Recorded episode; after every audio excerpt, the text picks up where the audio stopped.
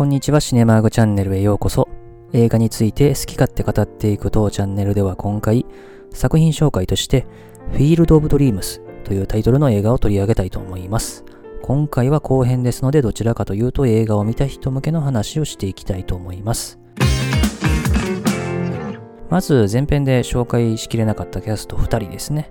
アニーのお兄さんですね、マークを演じたのはティモシー・バズフィールドですね。それからですね、ムーンライト・グラハムの若き日を演じたのがですね、フランク・ホエーリーですね。彼は他で有名な作品で言うと、あの、パルプ・フィクションっていうね、きゅうじゅうよねんのタランティーノの作品ありますけども、あれで、あの、ジョン・トラボルタとサミュエル・エル・ジャクソンが部屋に押し入った時に座ってる男ですね。あの、銃突きつけられて、ね、あの時チーズバーガーの話してますけども、あの男役とかね、まあ、いろんな映画出てる方ですね。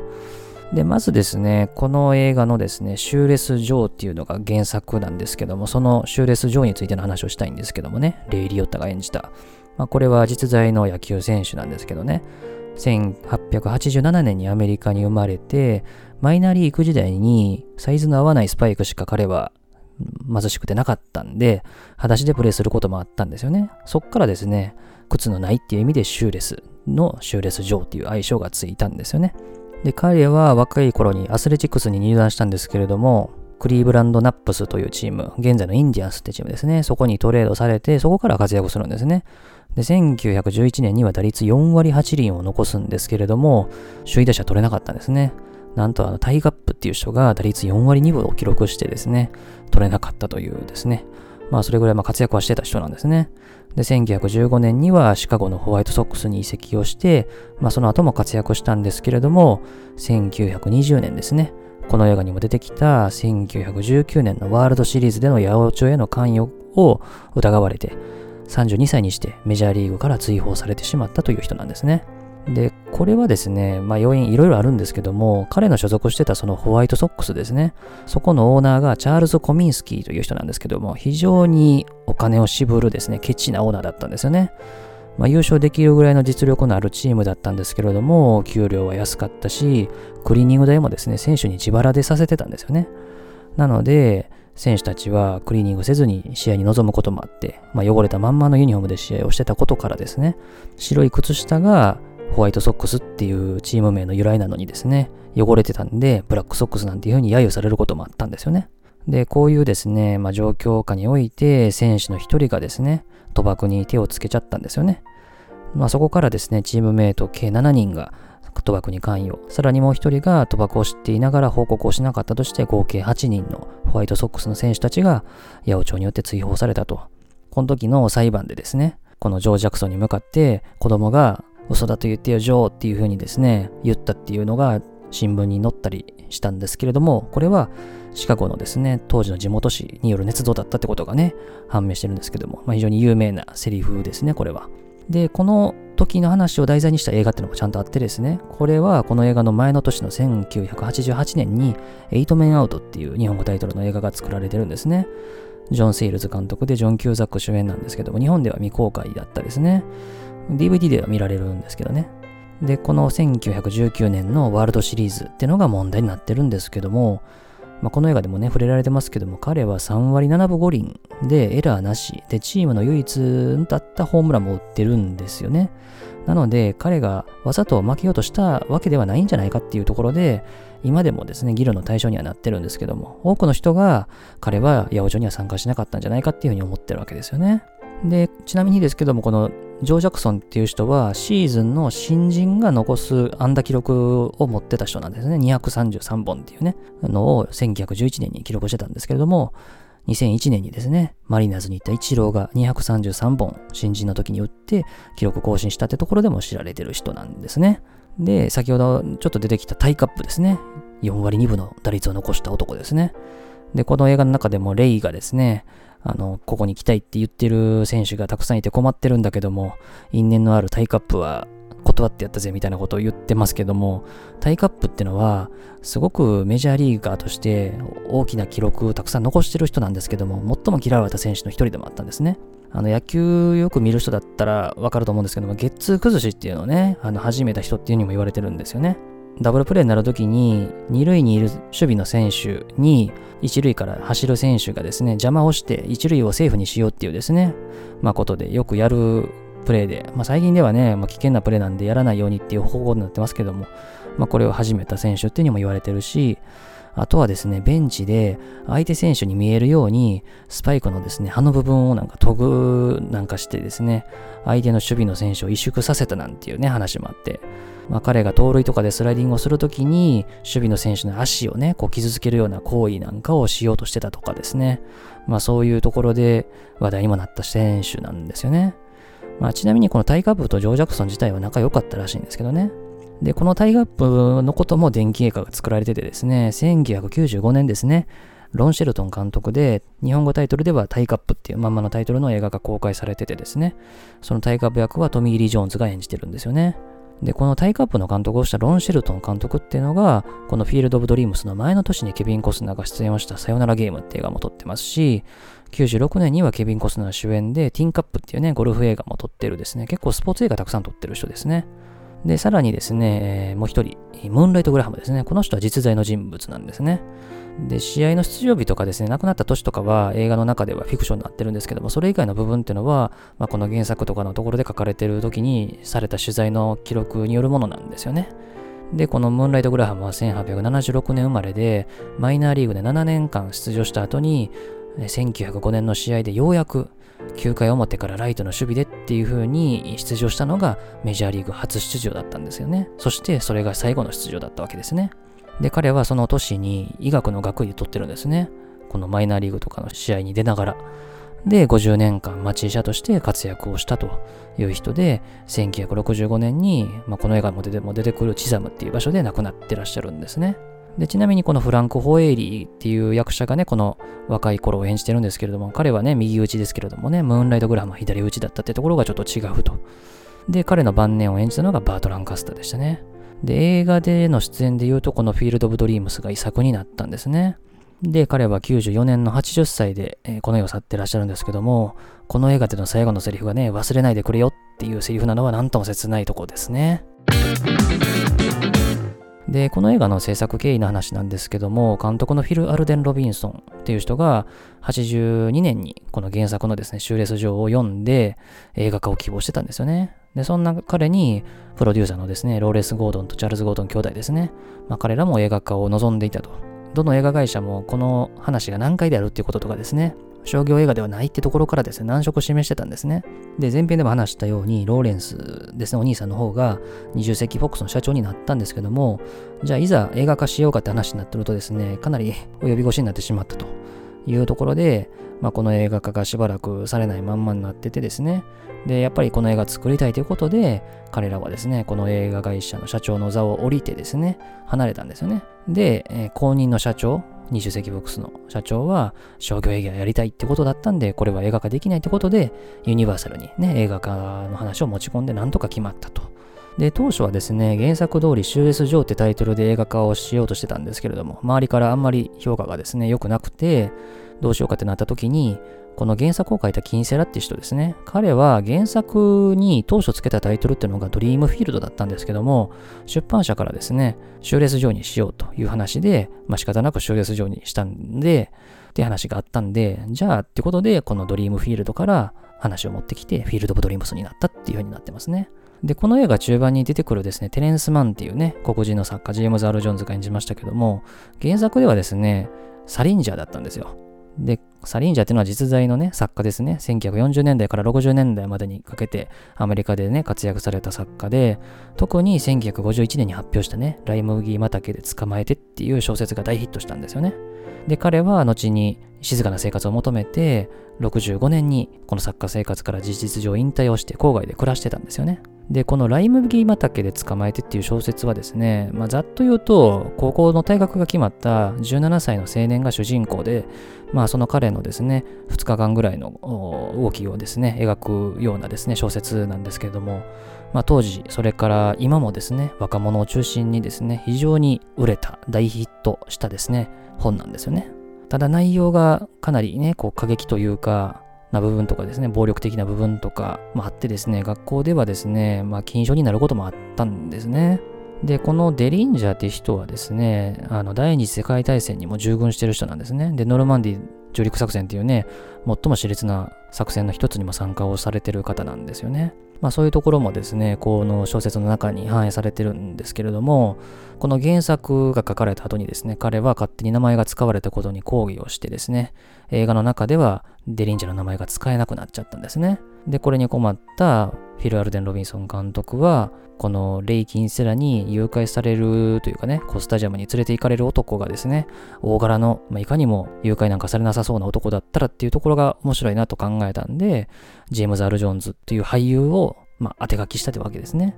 で彼のところに脚本が行ってですね、その脚本を読んだ奥さんが、まあ、この映画には絶対出た方がいいと、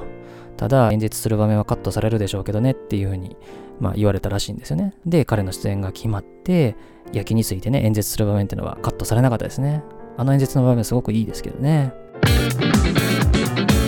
それから主人公のキャストの話ですね。この映画でケビン・コスナーに決まる前ですね、トム・ハンクスも検討されたらしいんですけども断ってるそうですね。で、ケビン・コスナーはですね、先ほども話したんですけども、はちじゅうはちねんまえの年ですね、サヨナラゲームっていう野球映画に出てるんですよね。なので、にさくひん連続で野球映画に出るのは難しいんじゃないかなというふうに思ってたらしいんですけども、彼が脚本を読んですごく気に入ったらしいんですね。それでまあ出演が決まったと。で、彼はこの脚本を読んで、もう現代版の素晴らしきかな人生だなっていうふうに言ったんですよね。で、この素晴らしかな人生っていうのはせんきゅうひゃくよんじゅうろくねんのアメリカ映画で、フランク・キャプラが監督をしたファンタジー映画ですね。ジェームズ・スチュワートが主演で、もう大金をね、失ってしまうんですけれども、いい行いをしていたことから最後は救われるっていうですね、もうアメリカ人みんなに愛されてる、まあ、映画なんですけども、まあ、それの現代版だっていうふうにですね、言ったわけですね。で、このにさくひん連続で野球映画に出演したケビン・コスナーなんですけども、なんとですね、きゅうじゅうはちねんですね、サムライミ監督のラブ・オブ・ザ・ゲームっていう映画でも野球映画出てますね。さよならゲームではキャッチャー役で、このラブ・オブ・ザ・ゲームではピッチャー役を演じてますね。でそれからキャスト関係で、あの、シューレス・ジョー・ジャクソンですね、の役なんですけども、当初は、この主人公のレイ・キンセラよりも年上のよんじゅうだいぐらい、主人公からすると、まあ、父親とかを連想させるような、こう、年齢設定の俳優をキャスティングしたかったらしいんですけれども、まあ、レイ・リオッタの名前がちょっと上がったんですね。年齢設定は合わないんですよね。レイ・リオッタとケビン・コスナーって同い年なんですよね。ただこのレイ・リオッタの持つ危うい雰囲気っていうのがなんか決め手になったらしいですね。で、レイ・リオッタはこの時、フィールド・オブ・ドリームスが出演で言うと映画での出演はさんさくめなんですよね。なので、後のなんていうんですかね、いわゆるこう悪役のイメージはまだない頃だと思うんですよね。で、さらにこの翌年ですよね、きゅうじゅうねんにグッドフェローズって映画でね、主人公を演じて、まあ、そこでブレイクしたっていうところがあるんでですね、まあ、そのブレイク前夜って感じですかね。まあ、非常になんかいい雰囲気ですよね。雰囲気がありますよね、すごく。でそれからですね、ムーンライト・グラハムですね。バート・ランカスターが演じましたけども、彼の役っていうのは当初ですね、ジェームズ・スチュワートを検討してたんですよね。で、先ほど申し上げた素晴らしきかな人生の主役を演じた人ですよ。ただその時点では、もうジェームズ・スチュワートっていうのはもうはちじゅうだいぐらいかな。で、じゅうねん以上もう映画にも出てなかったんで、まあ現実的ではないということで、バート・ランカスターにオファーが行ったんですね。で、バート・ランカスターは当初オファーを断る予定だったらしいんですけれども、野球好きの友人から、もうこれは映画出るべきだというふうに言われて、出演を決めたというふうに言われてますね。まさにこの野球が、この映画の出演で、このバート・ランカスターの出演を決めるってところはいいですね。で、まあちょっと余談ですけども、この映画の後ですよね、きゅうじゅうよねんに、ワイアット・アップっていう映画でケビン・コスナーは、伝説の保安官のですね、ワイアット・アップを演じたんですけども、バート・ランカスターもですね、せんきゅうひゃくごじゅうななねんの オーケー 牧場の決闘って映画で、ワイアット・アップ役を演じてるんで、ふたりのですね、ワイアット・アップ役がですね、この映画で共演してるということなんですね。で、この映画はですね、舞台となるのがアイオワ州ですね。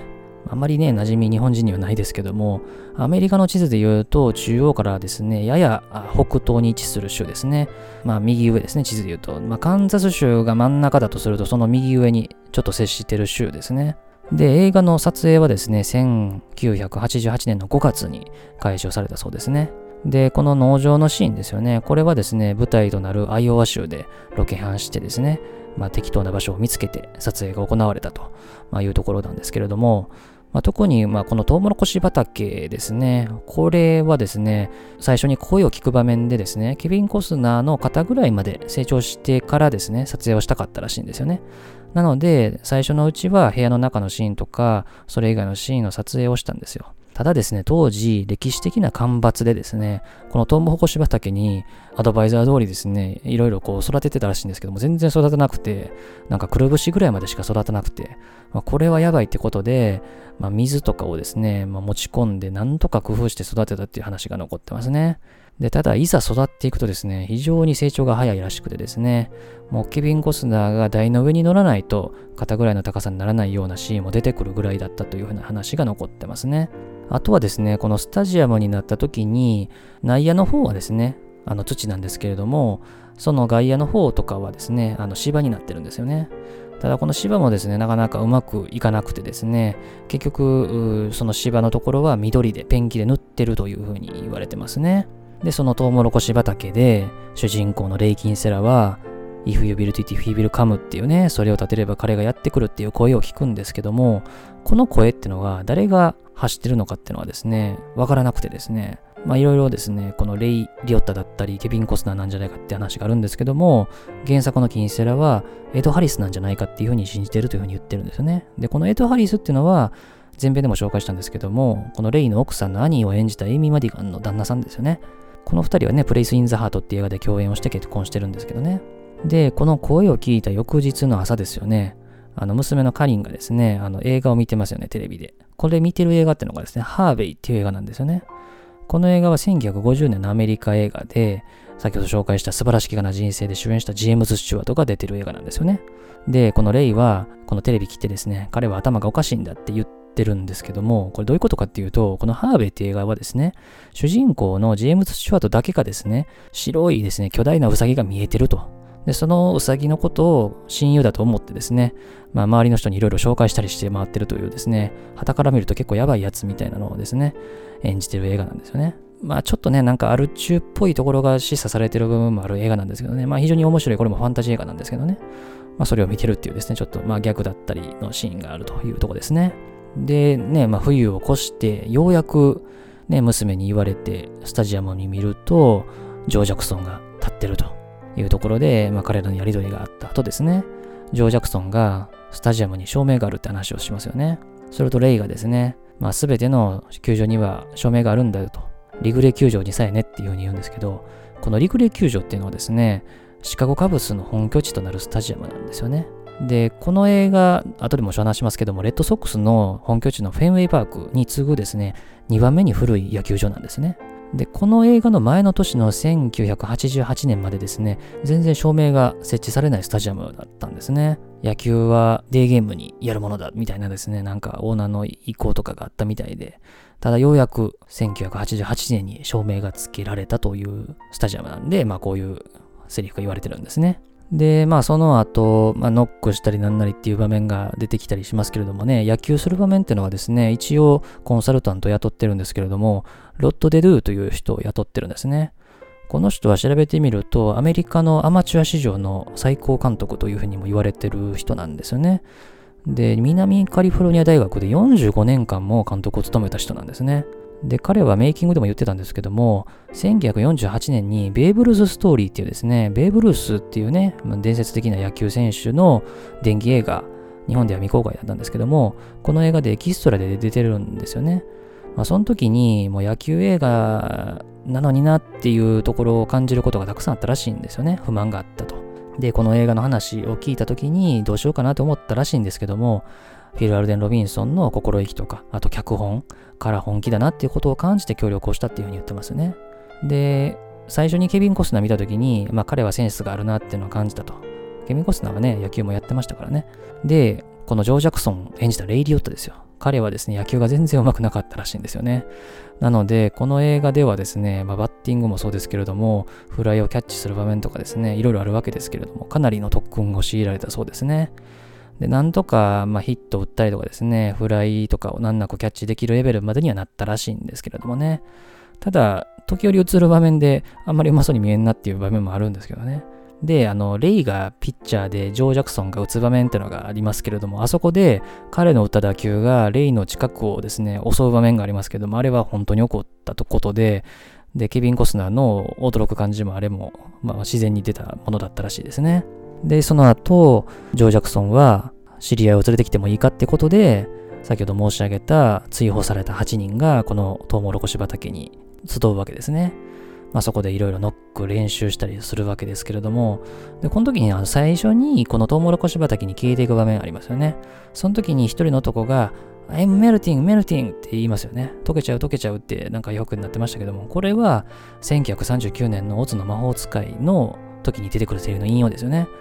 あの西の魔女がですね、ドロシーによってですね、こうやっつけられる場面で言うセリフですね。あれの引用ですね。で、その後ですね、あの ピーティーエー の集会の場面ですね。あそこでレイはですね、彼の傷を癒せっていう言葉の意味をずっと考えてる時にですね、集会で話し合われてる内容ってのはテレンスマンの書いた本を禁書にしようと、まあ、いうところの話で、一人のですね女性が文句を言ってると、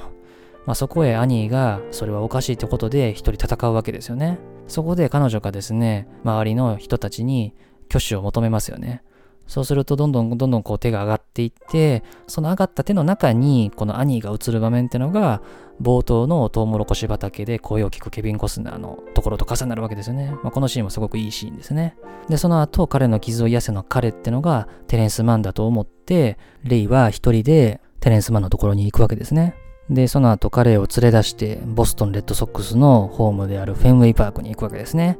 でフェンウェイパークでもこれ撮影されてますね。でこの場面ではですね、あのブレイク前のマット・デーモンとベン・アフレックがですね、観客役でエキストラで出演をしてたらしいんですけれども、まあ、残念ながら彼らが映ってる場面っていうのはカットされたそうですね。でその後時を経てですね、にせんにねんですね、フィル・アルデン・ロビンソンが監督したトータル・フィアーズって映画、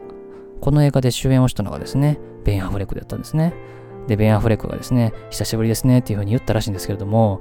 監督は全然覚えてなくてですね、ベン・アフレックが事情を説明すると、ああそういうことかっていうことで分かったっていうような話があるそうですね。でその後彼らは同じものを見ていてムーンライト・グラハムのところに行くわけですね。まあ、そこでレイだけがバート・ランカスターが演じるムーンライト・グラハムに出会って、まあ、彼らのことを聞いて、でふたりでですね家に帰るというところですよね。でその最後ラストシーンですよね。このキャッチボールをする場面で、まあ、空撮になっていく場面ですよね。そうするとこの球場にですね車がたくさんやってくるっていう風な場面ですよね。まあ、これはですね、まあ、監督のアイデアでぜひやりたかったことらしくて、なんとですねせんごひゃくだいの車をですねなんとか集めて、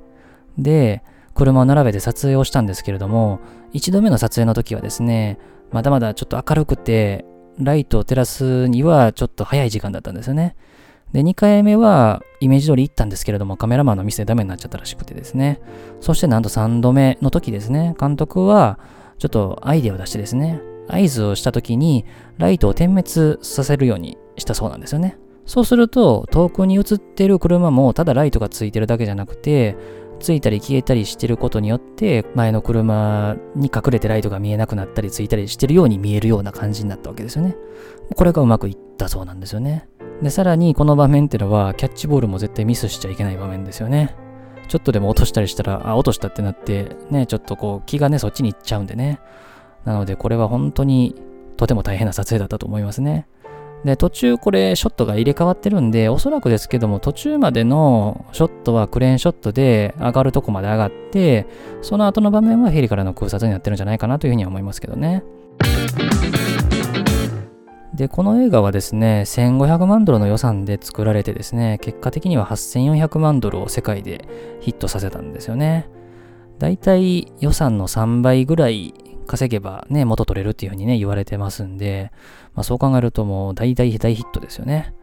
でアメリカではもう半年ぐらいヒットしたっていう風にですねメイキングで言ってましたね。で野球の馴染みのないヨーロッパではどうだったかっていうと、フランスでは全然だったけどイギリスではヒットしたそうですね。であとメイキングでは日本のことも触れられてたんですけども、日本のポスターについての話が出ててですね、日本のポスターもちゃんと映ってたんですけども、まあ、そのポスターに書かれてる文言でですね監督はびっくりしたって言ってたんですけども、何が書かれてたかっていうと、ラストで亡くなった父親とキャッチボールすることが書かれてたんですよね。でこんなことを書くんだっていうようなところをびっくりしたってことを言ってますよね。確かにそんなこと書くなよって話ですけどね。まあ、ただ映画を見てれば、うん、その彼がやってくるの彼とかですねが主人公にとっての父親であるってことはまあ大体想像つくんで、まあいいんですけどね、まあ、そんなにはっきり言わなくてもなとは思いますよね。でそれからこの映画の音楽ですね、担当したジェームス・ホーナーの音楽ですけれども、メイキングでも言ってましたけども、映画会社からは壮大な音楽を期待してるよっていうふうに言われたらしいんですけれども、まあ、彼は最初に映画の試写というかね、見た時に壮大な音楽は絶対合わないと思って、すごく静かな音楽を作ったというふうに言ってましたね。まあ本当によくね、この映画のイメージに合ってるし、この映画の、まあ、メインメロディーは割とテレビ番組とかでもちょこちょこ使われたりしてるようなイメージですね。で、彼はその壮大な音楽っていうところでですね、まあ後の映画ですけれども、ブレイブハートとかタイタニックみたいな壮大なオーケストラってイメージがですね、やっぱあるんですけどね、そうではないですね。私もサントラって相当な数持ってますけども、特にこのフィールド・オブ・ドリームスはよく聞きますね。本当にお気に入りのサントラですね。で、この映画のキーワードですけども、やっぱろくじゅうねんだいですね。ろくじゅうねんだいの話がよく出てきますけども、このろくじゅうねんだい何があったかっていうと、カウンターカルチャーの年なんですよね。まあ、カウンターカルチャーっていうのは、まあ、何かに対するカウンターなわけなんですけれども、まあ、親世代に対するカウンターですね。で、このカウンターカルチャーっていうのは、ざっくり言うと、ケネディ暗殺のろくじゅうさんねんぐらいから、彼の後を継いだニクソン大統領が辞任するななじゅうよねんぐらいまでのじゅうねんぐらいなんですよね。まあ、この頃っていうのは、いろんな運動が起こったんですよね。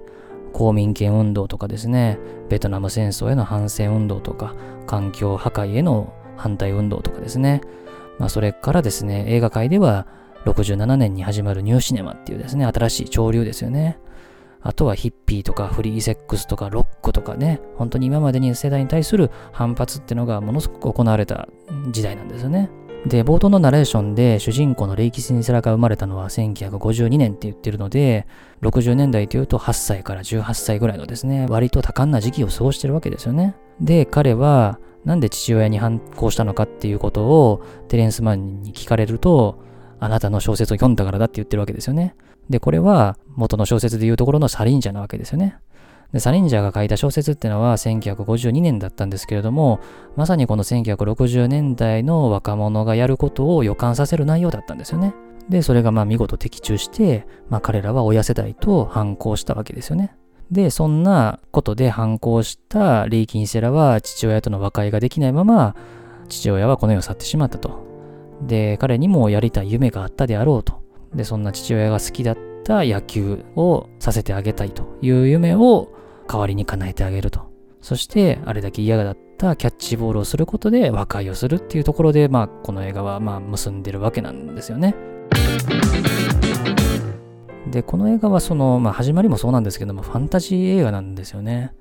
ただ、そこまでファンタジー色が強すぎないというかですね、現実離れはあんまりしてないんですよね。だから、この映画で、現実的なキャラクターっていうと、主人公の奥さんのお兄さんにあたるマークですよね。彼は、まあ、地に足ついたキャラクターというかですね、一応観客目線になりうるキャラクターなんですけれども、そうではないんですよね。あくまで主人公の目線に置いてるんで、この映画はファンタジー映画なのにファンタジー色がそこまで強くないような感じがすると。さらにですね、この娘とジョー・ジャクソンが最初に会った時にですね、幽霊なのって聞いて、人間に見えるんだったら人間だっていうふうに言わせるところですね。こういうところがすごくいいですよね。それからこの映画は、まあ、そもそも私が一番好きな映画何って聞かれたら、まあ、まずこの映画を答えてるんですけども、まあ、何がいいってやっぱ演技が素晴らしくてですね、特にケビン・コスナーですね、私彼のファンでもあるんですけども、まあ、本当にすごいハマり役だなと。彼は後に、まあ、リベンジとかボディーガードみたいなもうバリバリのにまいめ役も演じてるんですけども、やっぱり純粋で少しとぼけたような感じのキャラクターっていうのが彼には一番合ってるなっていうふうに思うんですよね。まあ、この映画で言うと、声を聞いた話をですね、知り合いにしてソース感食らう場面とかですね、テレンスマンを説得するためにポケットに銃があると見せかけていくところとかですね、まあ、そういうところの感じっていうのがすごくいいし、で、それはやっぱ彼も分かっててですね、後のきゅうじゅうねんに監督主演する映画ですね、アカデミー賞の作品賞も取る映画のダンス・ウィズ・ウルブズの主人公のジョン・ダンバー役もそういうようなキャラクターなんで、やっぱりそういうキャラクターを演じさせると彼はやっぱりいいなって感じがしますよね。まあ、それから奥さん役を演じたエイミー・マディガンもいいですよね。本来だったら映画的にはですね、奥さん側に観客目線を入れたりするわけですよね。主人公と反対する立場にして、で、最後なんとか破壊するみたいな感じにするところなんですけども、この映画ではそうではなくて、主人公を後押しするですね、前向きで積極的ですごくいい奥さんの役ですよね。まあ、それ以外にもジェームズ・アール・ジョーンズもバート・ランカスターも本当にみんないい演技だったなという風に感じますし、あと、この映画は今まで話したようなバックボーンが分からなくても理解できる映画、十分に伝わる映画かなというふうに思うんですよね。やっぱりこう、父親がやりたい夢を実現せずに死んでいったってところで、そうなりたくないって言ってる主人公ですよね。例えばですけども、仕事をして帰って酒飲んで寝るだけのお父さんを見ていたような人とか、そういう人にはなんかぐさっとくるものもあるかなっていうふうに思うし、あとこの映画でテレンス・マンに君の情熱が羨ましいというふうに言われる場面がありますよね。何かをやり始めようとしている人にも後押しするようなですね、映画にもなってるかなというふうにも思いますし、あと私が一番好きなセリフはムーンライト・グラハムが言うセリフですよね。人間その時はそれが人生の大事なポイントなんて思わないものだっていうセリフですよね。彼にはメジャーリーガーとして活躍するチャンスがあったかもしれないですけども、まあ、たったいっかいの出場で終わってしまったというところですよね。で、こういうようなセリフっていうのをこの名優のバートランカスターが言うからこそ、やっぱ説得力がすごく増しますよね。まあそれとあとはやっぱり最後のキャッチボールのシーンですよね。あの場面っていうのは何回もこの映画見てますけども、本当に涙なしには見れない場面ですね。で、この映画の後の話で言うとですね、この球場っていうのはもう観光名所になりましたね。まあ、本当に田舎にあるんですけども、日本からもファンが押しかけたってことはメイキングでも語られてましたね。日本人もちょっと映ってましたね。で、東京からですね、行くとしたらシカゴへの直行便があるんで、多分それでシカゴまで行って車に乗り換えて行くって感じになると思うんですけども、まあ、飛行機でだいたい半日ぐらいで、そっから車でさんじかんはんぐらいかかるみたいなので、まあいちにちがかりの移動にはなるかなって感じですね、行くとしたら。あとですね、この映画の最初に出てくる声ですね、If you believe it, he will come っていうセリフですね。これはですね、まあ、映画史に残る名セリフの一つなんですね。あのにせんごねんにですね、シービーエス っていうね、テレビ局がありますけども、あそこのテレビ番組のアメリカの映画名セリフベストひゃくっていうのが発表された時に、このセリフがさんじゅうきゅういに入ってるんですね。ちなみにいちいは風と共に去りゆののクラーク・ゲーブルが演じたレッド・バトラーのですね、俺には関係ないっていうね、日本語訳になるセリフですね。で、このセリフってのはよくいろんな映画でオマージュされたりとかね、使われててですね、私が印象に残ってる映画で言うとにせんにねんの映画でスパイダーパニックって映画あるんですよ。で、この映画でこのセリフをまんま言う場面があるんですけども、まあニヤッとできる場面なんですよね。まあこれ好きな方はぜひ見てほしいかなと。まあ、この映画ね、あの B 級のパニック映画なんですけども、あのスカーレット・ヨハンソンがね、若い頃とかに出てる映画なんで、B 級パニック映画にしてはよくできた映画だと思うんでですね。まあ、それから後の映画で言うとにせんじゅうよねんですね、あのインターステラーというね、クリストファー・ノーランの監督作品ですけども、あの映画にはですね、トウモロコシ畑も出てくるしですね、まあ、地方の野球場みたいなね、感じの野球場も出てくる映画なんでね、まあ、非常にオマージュ映画ですよね。で、今まで話した内容の中にはですね、ディーブイディー に入ってるメイキングの中からも結構撮ってるんですけども、まあ、きゅうじゅっぷんぐらいのですね、メイキングが入ってるんですよ。で、この映画好きな人だったら絶対見てほしいなって思うですね。まあ、制作の経緯からロケ地の話、それからキャストの話、制作の裏側などですね、まあ、映画制作の心意気を非常に感じられるですね、メイキングになってるんで、ぜひ見てほしいなと思うんですけども、ただですね、これ問題はですね、このメイキングがですね、後に発売されたブルーレイとかには入ってないんですよね。で、ディーブイディー でも入ってるやつと入ってないやつとかあるので、まあ、これはよく調べてからですね、ご購入いただくことをお勧めしますけれどもね。あともう一つですね、にせんにじゅうねんですね。なんとですね、この映画で使われたロケ地の野球場がメジャーリーグの試合会場として使われることが発表されてたんですよ。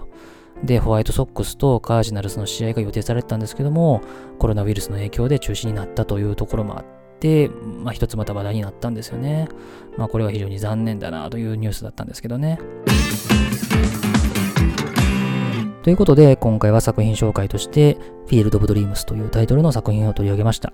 まあ、非常に好きな作品だったので、話は長くなってしまいましたけれども、